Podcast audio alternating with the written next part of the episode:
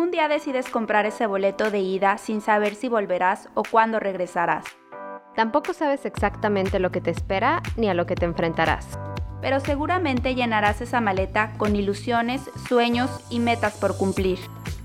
Así te damos la bienvenida a Boleto de Ida, un espacio para todos aquellos que un día decidieron dejar su país para vivir en el extranjero. Aquí contaremos nuestras experiencias y las de otras personas que al igual que nosotras decidieron experimentar una vida lejos de casa. Soy Ana Uribe. Yo, Katia González, y les damos la bienvenida a Boleto de Ida.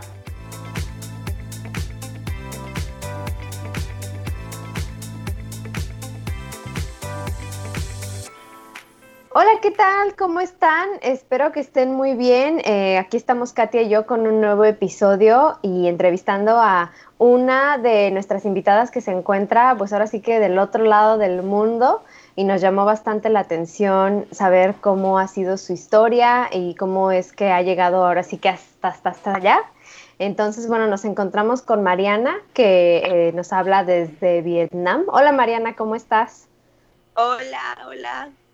Muy bien, ¿ustedes? Bien, también. sí, te dio coronavirus. también. ya, casi. no te creas, muy mal chiste. Pero bueno, empecemos esta entrevista platicando. Bueno, platícanos acerca de ti, eh, de dónde eres, eh, cualquier cosa que quieras compartirnos acerca, acerca de Mariana. Bueno, yo soy eh, Mariana, soy mexicana de Morelia, Michoacán. Este, tengo 27 años y pues nada, ya llevo aquí dos años viviendo en, Vietnam. Wow. ¿Y cómo ¿En qué ciudad de Vietnam vives? De, de regresar a, México, pero espero pronto ya ver a mi familia, a mis amigos, a toda la gente que quiero.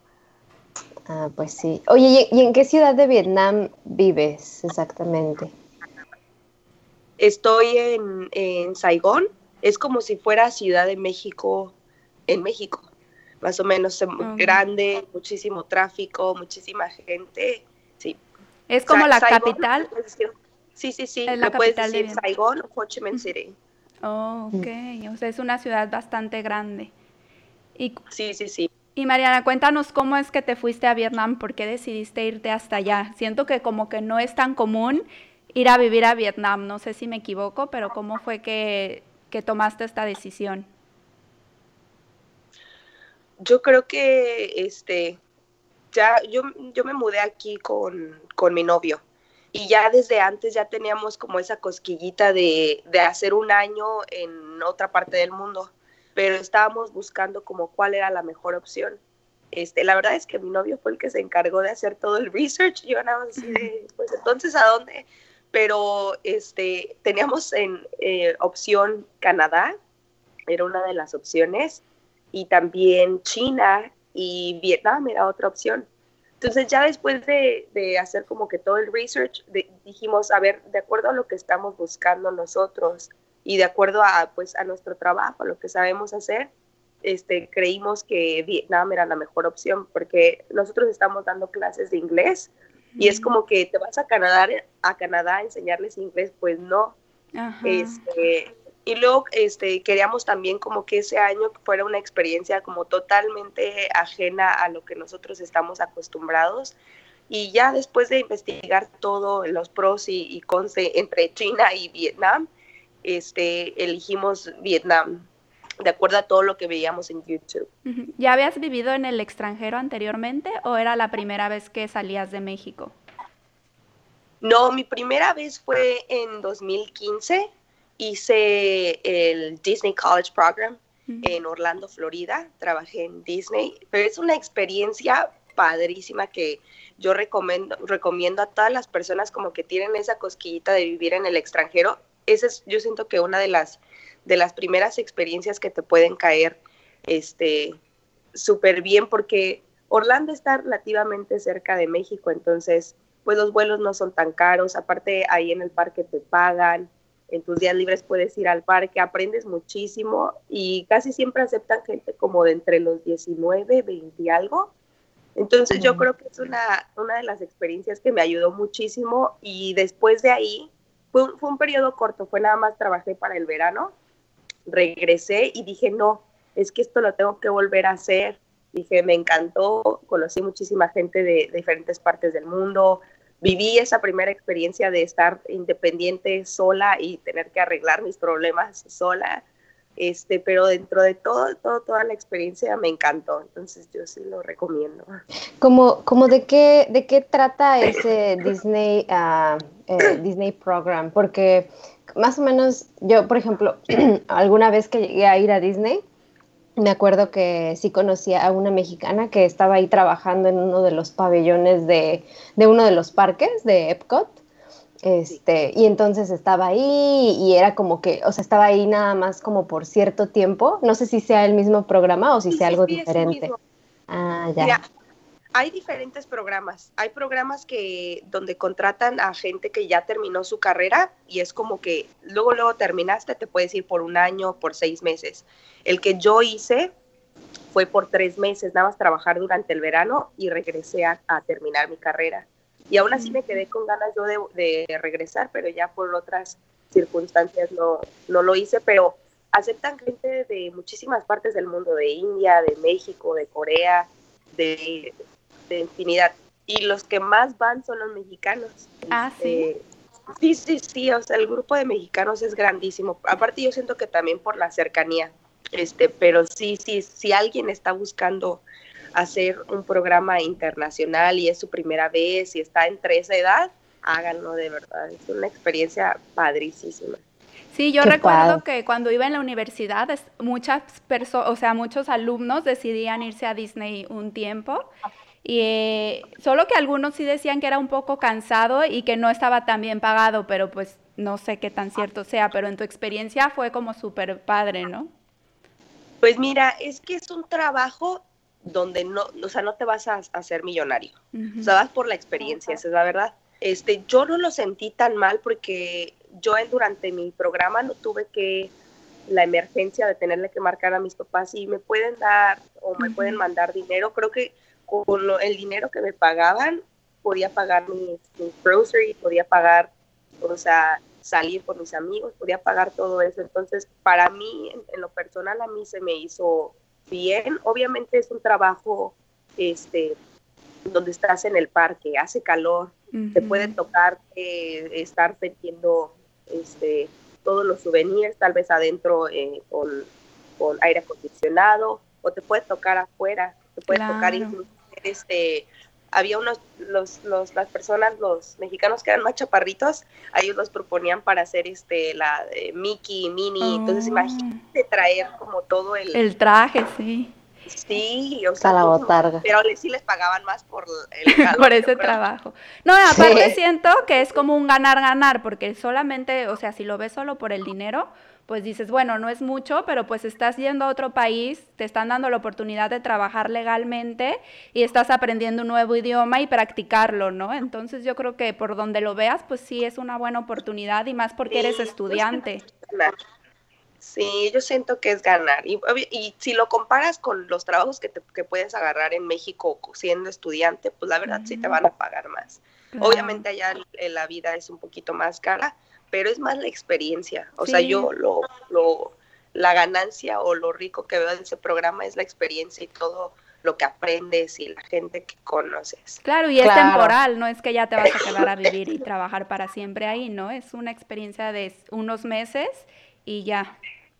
Sí. sí. Oye, Mariana, y bueno, regresando un poco a lo de tu, tu vida en Vietnam, eh, ya nos contaste que te fuiste con tu novio porque eh, ustedes querían eh, enseñar inglés.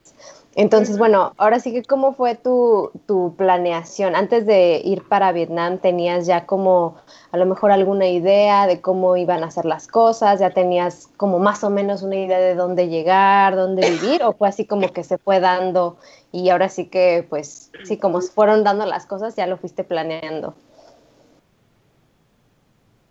Este, la verdad es que nosotros ya teníamos como el plan de dónde y qué íbamos a hacer el primer mes, este, y ya lo demás se fue dando. Pero sí, sí, yo creo que sí es recomendable, como vas a un país ajeno, un país donde las reglas son diferentes al tuyo, donde vas a estar solo, no va a haber que, ah, mamá o papá, échenme la mano.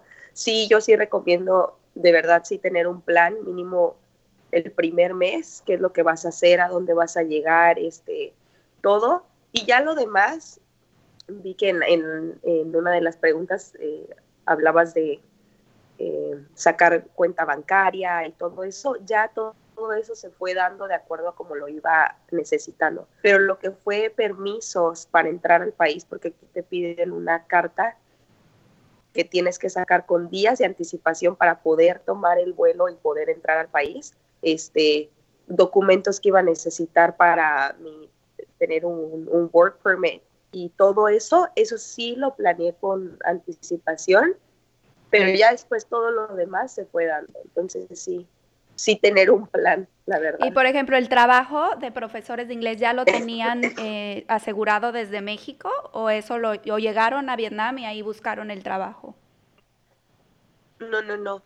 Ya no, nosotros venimos a hacer una certificación que se llama eh, el TESO y lo venimos a hacer aquí. Entonces hay varias agencias eh, donde puedes tú contactarte, haces tu, programa, te enseñan a dar clases de inglés. Nosotros ya habíamos dado clases de inglés anteriormente, pero ocupábamos esa certificación para dar clases de inglés aquí. No es como que nada más sé inglés y las doy. Entonces hicimos esa certificación y ya ellos mismos te conectan con diferentes empresas para poder empezar a, a trabajar pero entonces ya, ya íbamos como quien dice con el trabajo asegurado por haber tomado ese programa, entonces ya sabíamos que mínimo a un trabajo íbamos a llegar, entonces sí, sí fue como que el plan desde México.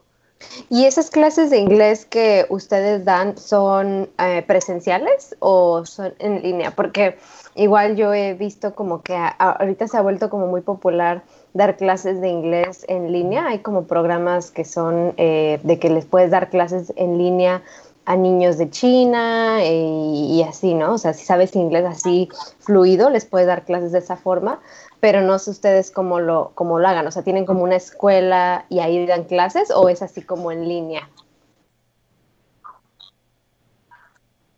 Este, nosotros es 100% presencial. Cuando fue la época bueno, la época, como si fue hace mucho, la temporada del COVID, sí nos tocó cambiarlo todo a, hacerlo online, que fue una experiencia también padrísima, pero este, pero también existen, y yo conozco muchísima gente, muchísimos compañeros que están aquí y que dan clases a chiquitos de China, entonces, eh, y es online y ellos no van a, una escuela como tal. Yo sí trabajo en, en este presencial. ¿Y le das clases a niños o a adultos? Son de todo, yo creo que de todo. En los centros eh, en el que trabajo yo hay chiquitos de kinder, de primaria, de secundaria. Ahorita yo estoy trabajando con niños de kinder, de primaria y por las mañanas estoy trabajando con chicos de secundaria. Ah, qué bonito, está padre. Oye, y ahora sí que cuéntanos un poco cómo fue el, proceso de transición cuando llegaste a Vietnam, Vietnam, porque sabemos que es un país que está al otro lado del mundo y que tienen a lo mejor tradiciones diferentes, eh, ahora sí que algo a lo mejor muy diferente a lo que uno como mexicano está acostumbrado. Entonces, ¿cómo fue para ti, para ti para tu novio, así los dos, cómo fue su transición de llegar ahí y ahora sí que adaptarse a una nueva cultura y modo de vida? creo que al principio, este, lejos de adaptarte, estás tratando de seguir comiendo lo que comes en tu país, seguir haciendo lo que haces en, tu país y todo. Y ya, ya hasta que dije, ya hasta que dije, ay, ya, hija, date por vencida, estás en Vietnam, explora, aprende, este, en los primeros, las primeras semanas me acuerdo que yo iba y compraba todo y hacía mis salsas y no tenía ni con qué hacerlas y las hacía con un vaso y, y, bueno, hasta después que como que reaccioné y dije, bueno, a ver, te veniste a otro país, no es para que, si me explico, es para que te des chance de probar y de comer y de, y de explorar. Entonces ya así se fue dando y ya ahorita ya a mí me encanta la comida de aquí. Y es totalmente distinta a la de México, la verdad es una comida muy dulce. Nosotros nos gusta lo picosito, lo que sepa así como limoncito y todo. Aquí no, es como que todo muy dulce. Mm, este, comen mucho pescado y todo eso. Entonces me fui ya, como que dije, me di por vencida y ya voy a empezar a, adaptar también el clima, aquí es muchísimo calor, hace muchísimo calor. Este, Y poco a poco, ya si me comparo yo como llegué y ahorita que ya pasaron casi dos años, yo creo que ya incluso hay, hay manías que ellos tienen, que yo creo que yo ya las adapté, pero adopté, pero inconscientemente, ¿sí me explico?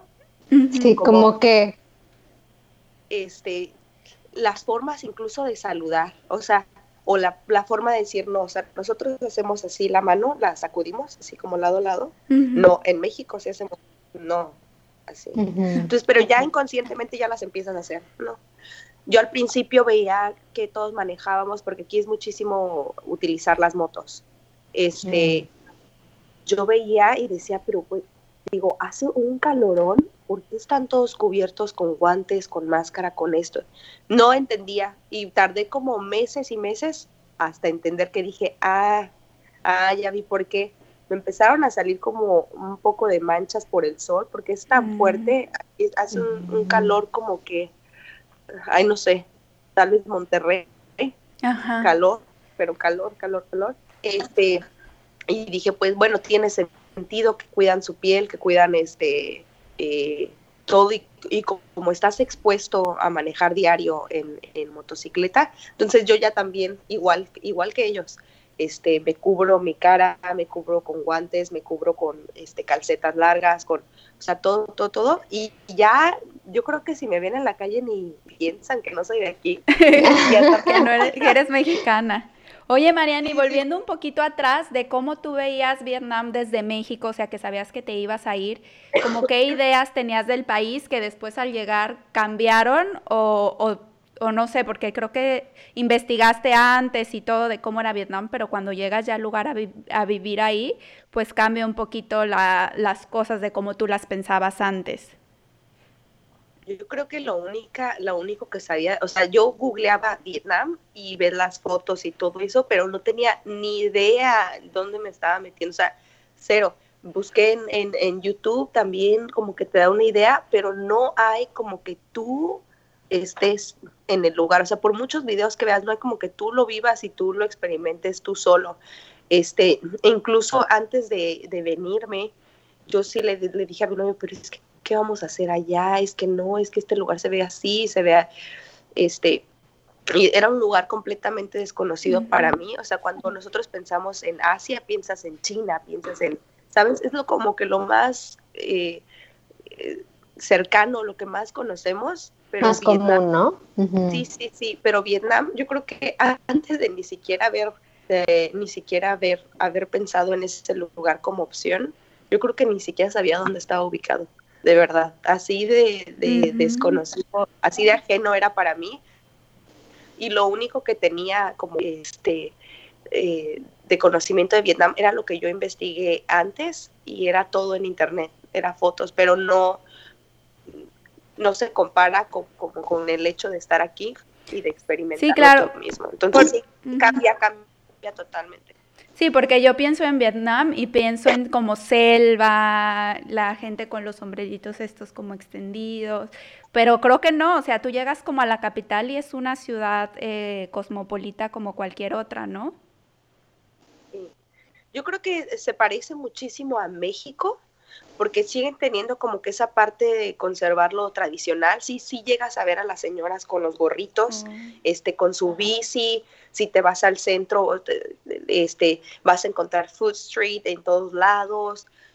Pero también está la parte de modernidad, ¿no? Ya, ya también tienen sus edificios y todo. O sea, no es como que o sea, es como México, o sea, tenemos de, las, dos, de las dos. Sí. Sí, oye, y en cuanto a, al turismo, eh, ¿cómo es un poco ahora sí que que el, llegar como siendo extranjero, porque por ejemplo ahorita que lo comparábamos con México, ¿no? Que en México pues obviamente sí hay muchos extranjeros que van, pero yo todavía me acuerdo que en el centro, por ejemplo, si iban extranjeros, eh, no sé, de China o, de Estados Unidos, así caucásicos y todo, como que la gente luego se les queda viendo, o los, o los este, comerciantes como que tratan de venderles cosas y así. ¿Es, parecido en Vietnam o cómo es la dinámica en ese aspecto? como de turismo. Sí. Este, sí me escuchan bien, ¿verdad? Sí, sí, sí. Sí. Ok. Este, los, los vietnamitas les encanta, les encanta los extranjeros. O sea, les encanta saber eh, de dónde vienes, cómo funciona en tu país, qué comen allá. O sea, les encanta de cierta manera interactuar contigo y lo que a mí me pasaba mucho es que aquí hay muchísimo americano, muchísimo británico, pero hay, yo creo que hay poquititos mexicanos, casi, bueno, latinos. En mi trabajo solo conozco uno y es, y es una chica de Colombia. Pero mm. latinos es como que no tienen ni idea de, cómo somos, de, de, qué es lo que eh, comemos, de, todo eso. Entonces, sí me tocaba muchísimo que de repente sales y se te quedan viendo como que... ella no es de aquí. Pero yo sé que, yo sí, o sea, ¿saben? ella no es de aquí, pero como que dicen, ¿de dónde será? Porque si ves aquí a los, a los, a los güeros, es como, ah, americano, ¿no? Este, británico, como que ellos ya están muy acostumbrados. Entonces siempre me tocaba de, ah, eres de India, eres de Filipinas, eres, hasta me tocaba italiano y yo nada. Y, este, yo no, soy de México. Ah, y ya te dicen, ah, México, México, porque no pueden, como que no, este, tienen la pronunciación de la X como rara. México, México. Este, y ya, y cuando les dices, este, ah, que eres de México, de, de repente hay gente que sí tiene eh, un conocimiento, pero pequeñito de, tu país. Ah, taco, te dicen taco, ¿no? Y ya, ah, ok, está bien. o chicharito, los que les gusta el fútbol, porque aquí les oh. encanta el ah, chicharito, que no sé qué, o despacito, yo, despacito no es mexicano, pero no importa, importa, me encanta en español. Pero son curiosos, ¿no? Como que les llama la atención eh, conocer, si eres, un, si eres extranjera, como que les llama la atención querer conocer un poco más acerca de otros países y así. Y te quieren ayudar siempre, o sea, como extranjero, saben que, que tú tienes como esa limitación del idioma, entonces si de repente tú estás comprando algo, no sé, en el mercado y hay una persona que sabe inglés, se acerca a ti y este te trata de ayudar y quieren practicar su inglés y y todo eso, entonces son muy, muy cálidos en ese, en ese, en ese aspecto, te reciben muy bien. Yo creo que no, he tenido problema, la verdad, que, te hagan cara o que te digan, sabes que este no es tu país, o no, la verdad son muy, muy amables. Siempre quieren conocer de ti, ajá. Y por ejemplo, tú has tenido que aprender algo de vietnamita por el, o vietnamita, no sé cómo se, se diga, por, por la vida cotidiana, ¿no? Porque igual no toda la gente habla inglés no toda la gente habla inglés, pero sí un gran número, o sea, sí saben lo básico, aunque sea de inglés, pero sí te vas a encontrar, que hay gente que, que nada. Entonces, ya aprendí como básicos, como gracias, por favor. Bueno, no, por favor, no. Gracias, este, hola, cómo pedir como lo que siempre pido, eh, un café o, o, lo que sea. Pero la verdad es que al principio incluso empecé a tomar clases de vietnamita y ya después como que me rendí, ya dije, hay más cosas que hacer y todo eso. Y la pronunciación es algo súper difícil, o sea, es una cosa difícil. No imposible, pero sí es difícil. Este, y como que también vi que eh, realmente no lo necesitaba para comunicarme aquí. Me tocaba a veces que quería yo practicar y yo les hablaba dos, tres frases en vietnamita y ellos me contestaban en inglés. O sea, ellos querían practicar inglés y yo, yo así como que dije, bueno, en realidad, o sea, tan necesario como para sobrevivir, no. Si lo quieres para aprender algo culturalmente y todo eso, qué padre. Sí, como más cultural de saber cosas del, del idioma donde vives, ¿no? Pero no lo necesitas como tanto para tu vida cotidiana. No, no, yo creo que no. Con algunas frases que te sepas ya con eso. Y por ejemplo, ¿la ah, comunidad de, de, extranjeros es, es grande en Vietnam o hay muy pocos extranjeros en general? No, yo creo que hay muchísimos extranjeros. Este, de todas partes, de Filipinas, de, India, de este, hay muchos británicos, muchos americanos. Este, la, la comunidad de extranjeros de expats sí, sí está grande.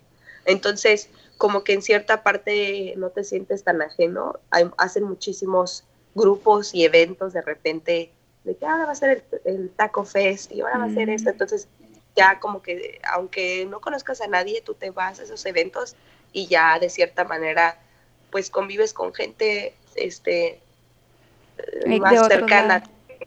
Sí, y en cuanto a, ahora sí que diferencias culturales así como muy extremas, ¿te ha tocado ver así como algo que digas, ay, es que esto sí es completamente diferente, además, por ejemplo, de lo que decías de la comida, que es más dulce y así, pero no sé, en cuanto a como no sé, estilo de vida o así en general, ¿te ha tocado ver como una diferencia cultural como muy extrema?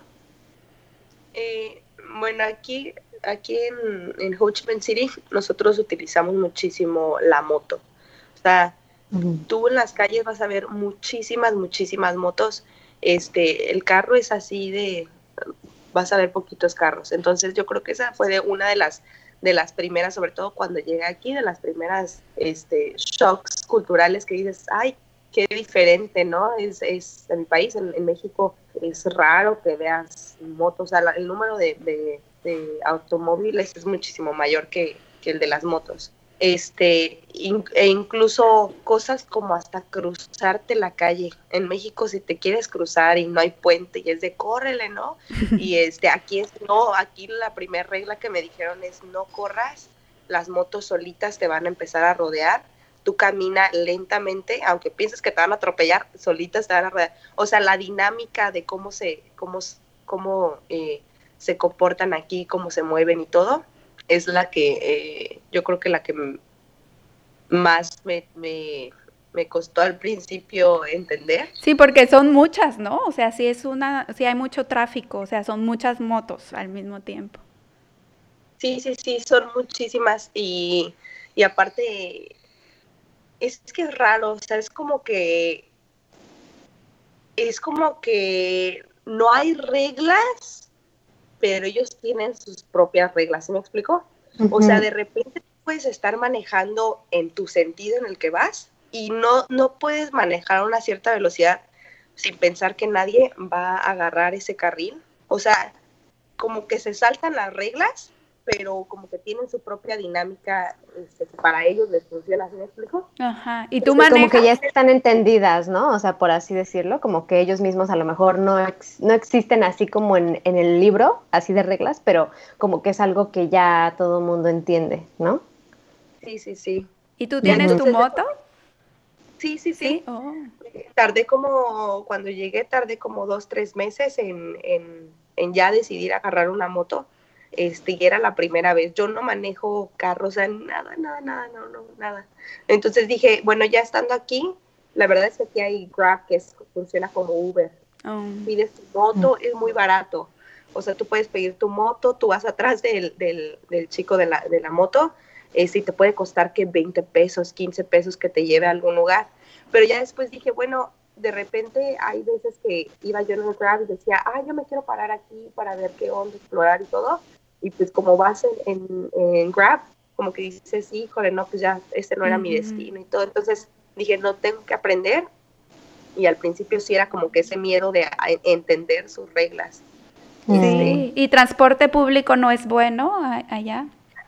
Sí, sí hay, este, los, los camiones están muy bien, tienen hasta aire acondicionado adentro y todo.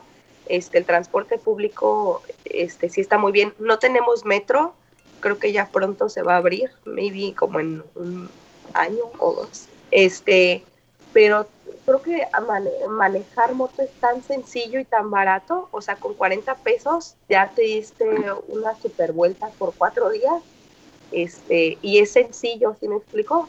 Eh, con la motocicleta, ya cuando le agarras, ya. Sí, pues es más conveniente, ¿no? Y tú ya te mueves por donde tú quieras. Sí, y por ejemplo, yo había escuchado ahora que estaba investigando un poco acerca pues de, Vietnam porque te íbamos a entrevistar y vi también como que ellos comen perro y, gato, eh, que es algo muy normal y que muchas veces también se roban mucho a los perros, así vi algunos videos de que se roban a tu perro así como si fuera algo de mucho valor eh, y no sé, tú por ejemplo has, vivido alguna experiencia de eso o has probado, te has animado a probar carne de, de perro, gato o algo así o prefieres no, no probarla? Yo creo que yo soy, yo soy mucho de, ay, me voy a aventar a explorar y a probar cosas nuevas, pero la cuestión con el perro es que la verdad te da un sentimiento porque en México para nosotros los perritos, si, es, pues muchísimas familias los tienen como mascotas. Yo nunca tuve un, perrito o algo de mascotas, pero de todos modos como que dientes, ¿no? Como que ese remordimiento, entonces no, no me he animado. Sí hay lugares, no he ido yo a ningún lugar donde vendan perro, pero sí, este, sobre todo en el norte de Vietnam, como están muy, muy pegados a China, este, como que ahí, es donde más puedes encontrar que vendan perro o que tengan este eh, cosas más relacionadas con, los chinos. Este, y me tocó una vez, de las primeras veces, que este, en actividades que hacía con los niños me decían, ah, mis, es que yo tenía como tres perros, pero me los robaron. Y yo, ¿cómo que te los robaron? Sí, se metieron a la casa y se los llevaron. Y yo, no entendía y, ya después otra vez otro niño me platicaba la misma historia. Yo decía, pero ¿por qué? Y cuando llegué aquí yo dije, ay, qué padre, este, no hay perros en la calle, gente tan responsable. Ya ves que en México es muy, muy común que encontremos muchísimos perritos en la calle. Entonces yo decía, ay, qué, híjole, qué responsables, aquí los cuidan y todo eso. Bueno, pues ya después me explicaron, porque le pregunté a uno de los niños, oye, pero ¿por qué te lo robaron? Es que se los roban para comérselos. Y yo, ¿qué? Yo no, o sea, no cabía en mi mente, son de esas cosas que dices, bueno, no, no entiendes hasta que pues, aquí. Sí, o Pero no todo. hay gente que no, que son vietnamitas y que no comen carne de perro. Ah, ok. No, o sea, no es común, no es tan común que se coma. Sí, yo, ¿qué, como qué será en México? Pues no sé. algunos comen y... ¿Qué será? Pues ya es que luego también dicen que los tacos también los hacen de perro, pero bueno, ya quién sabe eso, ya no, no está así como... Ya sé, 100% certificado, cerciorado, así, eso. Sí. como yo me imagino los tacos que de buche, de suadero, Ajá, ¿no? o de sesos. Que la, sí, que hay gente que sí la come, pero que no todo, ¿sabes? Que no todo sea aventura, algo así. Sí, no es como la carne de res que siempre hay en el refrigerador. Ajá, que todo mundo. Ajá. Sí, sí. Oye. Ah, bueno, sigan. No, bueno, como continuando un poco con la entrevista ya como para la, recta final, eh, cuéntanos como con qué retos te has enfrentado al vivir en Vietnam. O sea, ya estamos hablando como de todas esas diferencias, pero ahora sí que eh, personalmente en, el aspecto laboral, como qué tipo de retos te, te ha tocado vivir. Mira, personalmente yo creo que lo más difícil es darte cuenta que estás solo. O sea, que si te pasa algo, que sí, que tienes que empezar a ser más responsable contigo mismo, de, de que todo lo bueno o lo malo depende de ti, este, eso, o sea, el saber que mis papás no están aquí, para rápido les marcas y cualquier cosa, eh, nada más estoy aquí con mi novio, hay gente que se viene aquí sola, o sea, sin, sin pareja, y, yo creo que son los que más todavía yo admiro así como dijo, hijo, qué valiente, pero el saber que, pues que tú te tienes que encargar de todo eso, yo creo que ese es, ese es lo personal, ¿no? Lo, el reto personal que, en el que me he enfrentado. Este, y, por ejemplo, apenas tuve un accidente en moto, fue pequeño, no fue, no fue grave, pero, pero sí me tocó pues arreglármela, así me explico, o sea, inmediatamente a ver qué voy a hacer, qué esto, entonces yo creo que eso es lo, más difícil, no sé, para ustedes, Sí, no, que, te, te, independizas, ¿no? O sea, ya es como que vives independientemente de vivir con tu familia y ahora sí que estás, no es como que te hayas ido a vivir ahí a la vuelta de la esquina ahí en Morelia, sino que estás pues en Vietnam, ¿no? Entonces no es como de que le puedas llamar a, a tu mamá o a tu papá así de, ay, pues es que tengo este problema, pues no, o sea, ahora sí que sí, como dices, tienes que arreglártela tú. Sí, sobre todo que estás muy lejos y también la diferencia de horario, ¿no? O sea, a lo mejor cuando tú despiertas en México es de noche, para comunicarte con tus amigos y familia pues no es tan accesible, ¿no? No, ya para la, hora que me comuniqué ya reviví, resucité, o sea, digo, no, sí, el, el horario.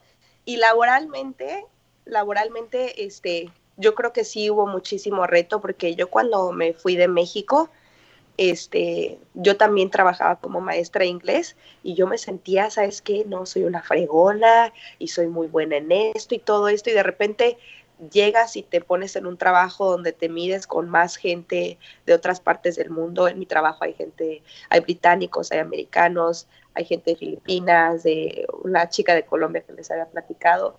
Entonces te mides este, con gente de diferente background y dices, híjole, o sea, pues ni eres la más fregona y te queda muchísima, muchísimo por aprender, pero esto no lo digo como en, ¿sabes? Como en forma negativa, sino como cómo le hago yo para, pues, para ponerme al nivel, para aprender más y para, claro.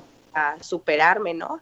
Porque cuando haces, eh, cuando trabajas y haces todo bien, no solo es como para ti, ¿sí me explico? O sea, tú en cierta manera estás representando un pedacito de tu país, entonces sí como que te quiere, te quieres eh, retar, quieres aprender más, este, entonces eso, laboralmente eso.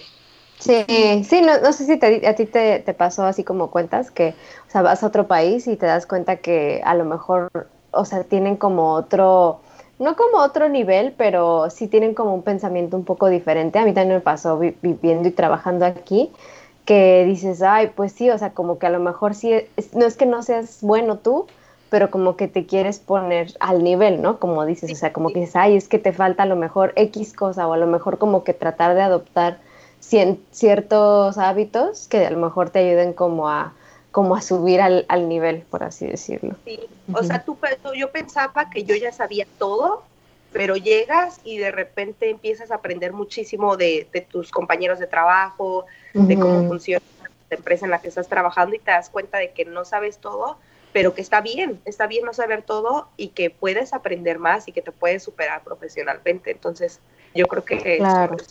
sí, también que, estás representando a tu país, ¿no? Como dices, una parte para, o sea, como no es tan conocido, tú eres una parte, un pedacito de tu país que quieres representarlo de una buena forma, ¿no? Sí, sí, sí. Y por ejemplo, yo también quería preguntarte acerca de, de Vietnam, porque sabemos que es un país socialista y no sé, como que se tienen muchas falsas creencias y que pues no sé, que están como muy controlados por el gobierno o que no pueden hacer varias cosas. Y en tu experiencia, ¿cómo ha sido vivir en un país socialista con otro régimen político? Mira, yo no he sentido así como que el socialismo como tal. Este, hasta que me hasta que he tenido que analizar todo. Yo tengo un amigo de Cuba. Los cubanos ya sabes que viven en países socialistas y él me dice que comparado Cuba con aquí, que nada que ver, que aquí son muy libres, que muy todo. Este, pero el otro día que estaba platicando con mi novio, le dije, sí es cierto, le dije, en dos años que llevo aquí, jamás he visto una protesta. Ya es que en México es como que, híjole, nada más algo no nos pareció y rápido ya empezamos a, pues a protestar o a exigir lo que, nuestros derechos y todo eso. Este, y aquí no he visto, o sea, en dos años una, una protesta, entonces no sé qué tanto esté permitido el expresarte libremente. Tampoco he visto nunca, este, ¿cómo se llama? Los partidos políticos. Pro publicidad, como, propaganda. ajá, propaganda. El, el otro día también analizando, dije, sí es cierto, nunca he visto como que, ah, vota por tal, entonces no sé la, la dinámica aquí pero lo que sí te puedo decir es que es un país muy seguro. O sea, sí existen robos como yo creo que como en todos los países, pero dentro de, lo que cabe, y que me ha sorprendido es que es un país muy tranquilo, muy, muy seguro. Este, de las primeras veces que me acuerdo que, entré como en shock, fui al banco para sacar mi, mi, cuenta y me acuerdo que vi, estábamos esperando como yo creo que unas siete personas a que nos atendieran. Entonces había una oficina este, enfrente y había una chica que tenía en la mesa pacas y pacas de dinero, pero así un dinero impresionante. Y la puerta abierta. Dije, mm. dije, dije, ¿qué onda? Dije, ¿por qué no cierran la puerta? Porque, pero porque nosotros, este, ¿sabes? Tú de acuerdo a lo que has vivido, tienes esa percepción de que no, esto es riesgoso y esto es, ¿sabes? Sí. entonces, eso, la verdad es que es un país muy, muy tranquilo dentro de lo que Sí, a ti no te ha tocado como extranjera ninguna experiencia extrema ni nada por el estilo. O sea, como que están muy bien organizados, ¿no? O sea, no hay como conflictos políticos o gente en desacuerdo como a lo mejor en otros lados del mundo. Sí, pero es lo que te digo, que no sé qué tanto se puedan expresar. O sea, el hecho de que no haya protestas no significa que probablemente estén, bien, estén felices, quién sabe qué tal si ellos quieren protestar, no sé. Este, yo veo a la gente dentro de lo que cabe feliz, pero también como te digo, por el idioma, de repente sí me aparecen las noticias, pero no, o sea, eh, ni, idea, yo creo que este, eso es lo único que te puedo decir, que es un país muy seguro. Sí. puedes caminar en la noche, andar manejando y... Y eso está padre, sí. Sí, qué este, padre. Y, y, ya. Y respecto ahora con todo esto de la pandemia, o sea, porque creo que ahorita ya ustedes no están como en ninguna etapa, ¿no? Ya como que festejaron que la pandemia se acabó en Vietnam, si no me equivoco. Sí, ya este, creo que ya llevamos como cuatro o cinco semanas que regresamos a, lo normal, a dar clases, empezaron a abrir ya eh, después restaurantes, los bares como que esperaron un poquito más para, para abrirlos, pero sí, ya, por fin. Y jamás se salió de control, ¿no? O, o sí.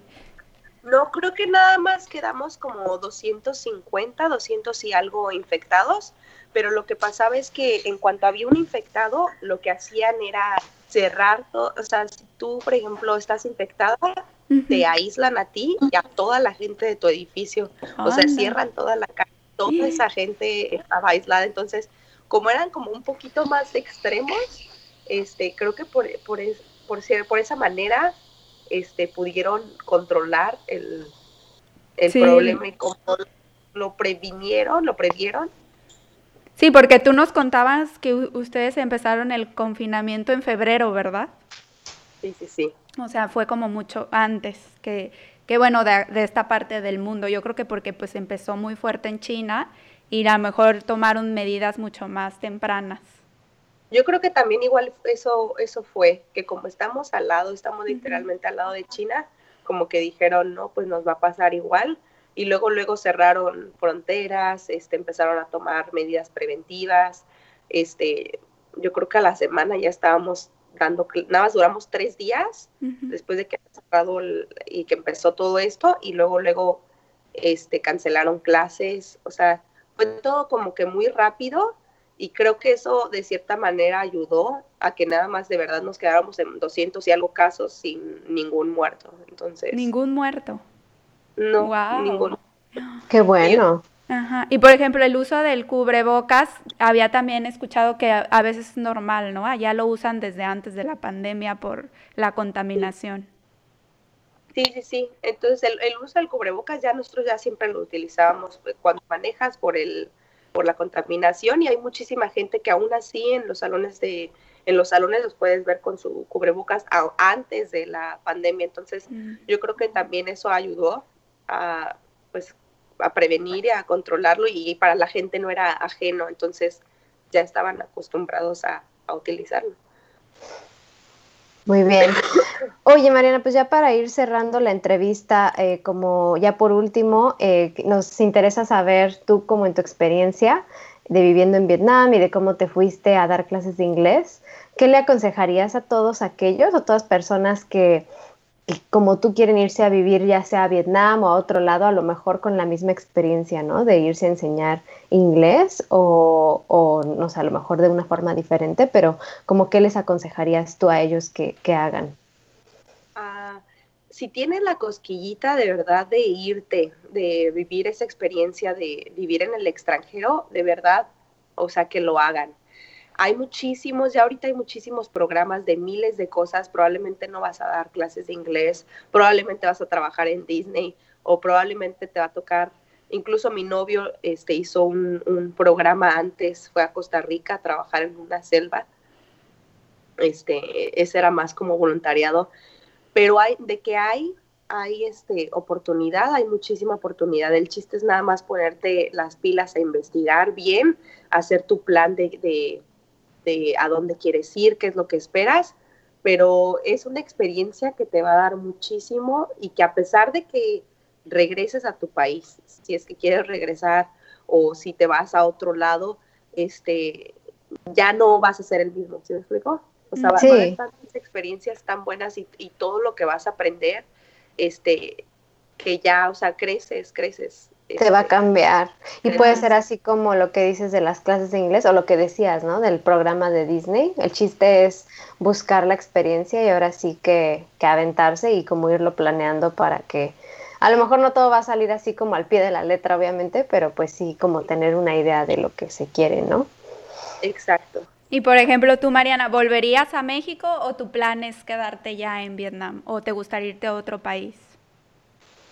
Mira, yo, yo espero, si es que abren las fronteras ahora para diciembre, sí quiero ir a, México, quiero este, pasar unos días o al menos Navidad con mis papás, este, porque la Navidad aquí es bien aburrida, no hay Navidad. Este, y la verdad es que sí me regresaría. Tal vez el plan, no sé, o sea, el plan es unos cuatro o cinco años aquí, sí me encantaría, no sé, no sé, ir a trabajar, no sé, a Japón, ir a Tokio o ir a otra parte del mundo a, trabajar, este, para vivir este, esa experiencia de cómo es estar ahí. Pero la verdad es que como nos hemos ido adaptando aquí, ya compramos qué cosas para el departamento y todo eso, como que sí, el hecho de moverte otra vez es como que sí lo debes de planear bien porque cuesta trabajo, es esa, esa parte de adaptarte, de volver a saber cómo me voy a mover aquí en esta ciudad, las reglas y todo eso es un proceso, entonces. Sí. uno empieza a comprar sus cosas y ya es como más difícil decir, vendo todo y me voy y vuelvo a empezar. Empiezas como a hacer tus propias raíces, ¿no? Sí. Pues muchas gracias, Mariana, por darnos esta entrevista. No, gracias a ustedes que me invitaron y qué padre que estén haciendo proyectos como estos muy creativos y, donde inviten e inspiren a más gente a que, a, pues, a que viajen y a que, a que se animen. sí, sí, sí. tu experiencia es bastante, eh, ahora sí que enriquecedora para los que nos escuchan y ahora sí que que sirva como de inspiración, ¿no? Para que todo el mundo sepa que hay oportunidades, pero el chiste es buscarlas y encontrarlas, como dices, ¿no? Y por ejemplo, nosotras te, encontramos a través de Instagram y yo veo que ahí tú das como consejos y platicas acerca de tu vida por allá. Igual podrías pasar el Instagram por si alguien quiere eh, contactarte y tenga curiosidad de saber algo sobre cómo irse a vivir a Asia, a Vietnam en particular. No sé si te gustaría igual compartirlo sí, que me busquen como Mariana Guillén, igual y ya ahí en el post que pongan, igual lo pueden incluir. Este, sí me encanta subir eh, de repente que hacemos viajecitos a, cerca de, Vietnam o dentro de Vietnam y de repente sí subo que tips o, cosas que puedan ser útiles para las demás personas. Entonces sí, claro que sí. Pues muchas gracias, Mariana. Muchas gracias, Mariana. Y bueno, pues esta fue nuestra entrevista con Mariana desde Vietnam. La verdad es que fue una entrevista muy interesante y Mariana con súper buena vibra nos contestó y nos platicó toda su experiencia viviendo en un país que para muchos es tan desconocido y que tiene algunas similitudes con México y pues estuvo muy interesante, de verdad esperemos que les haya gustado y pues por último recordarles que nos sigan en nuestras redes sociales, en Instagram como boleto de ida-bajo y en Facebook como boleto de ida historias de migrantes. Y pues bueno, esto fue boleto de ida, pero nosotras regresamos con más próximamente.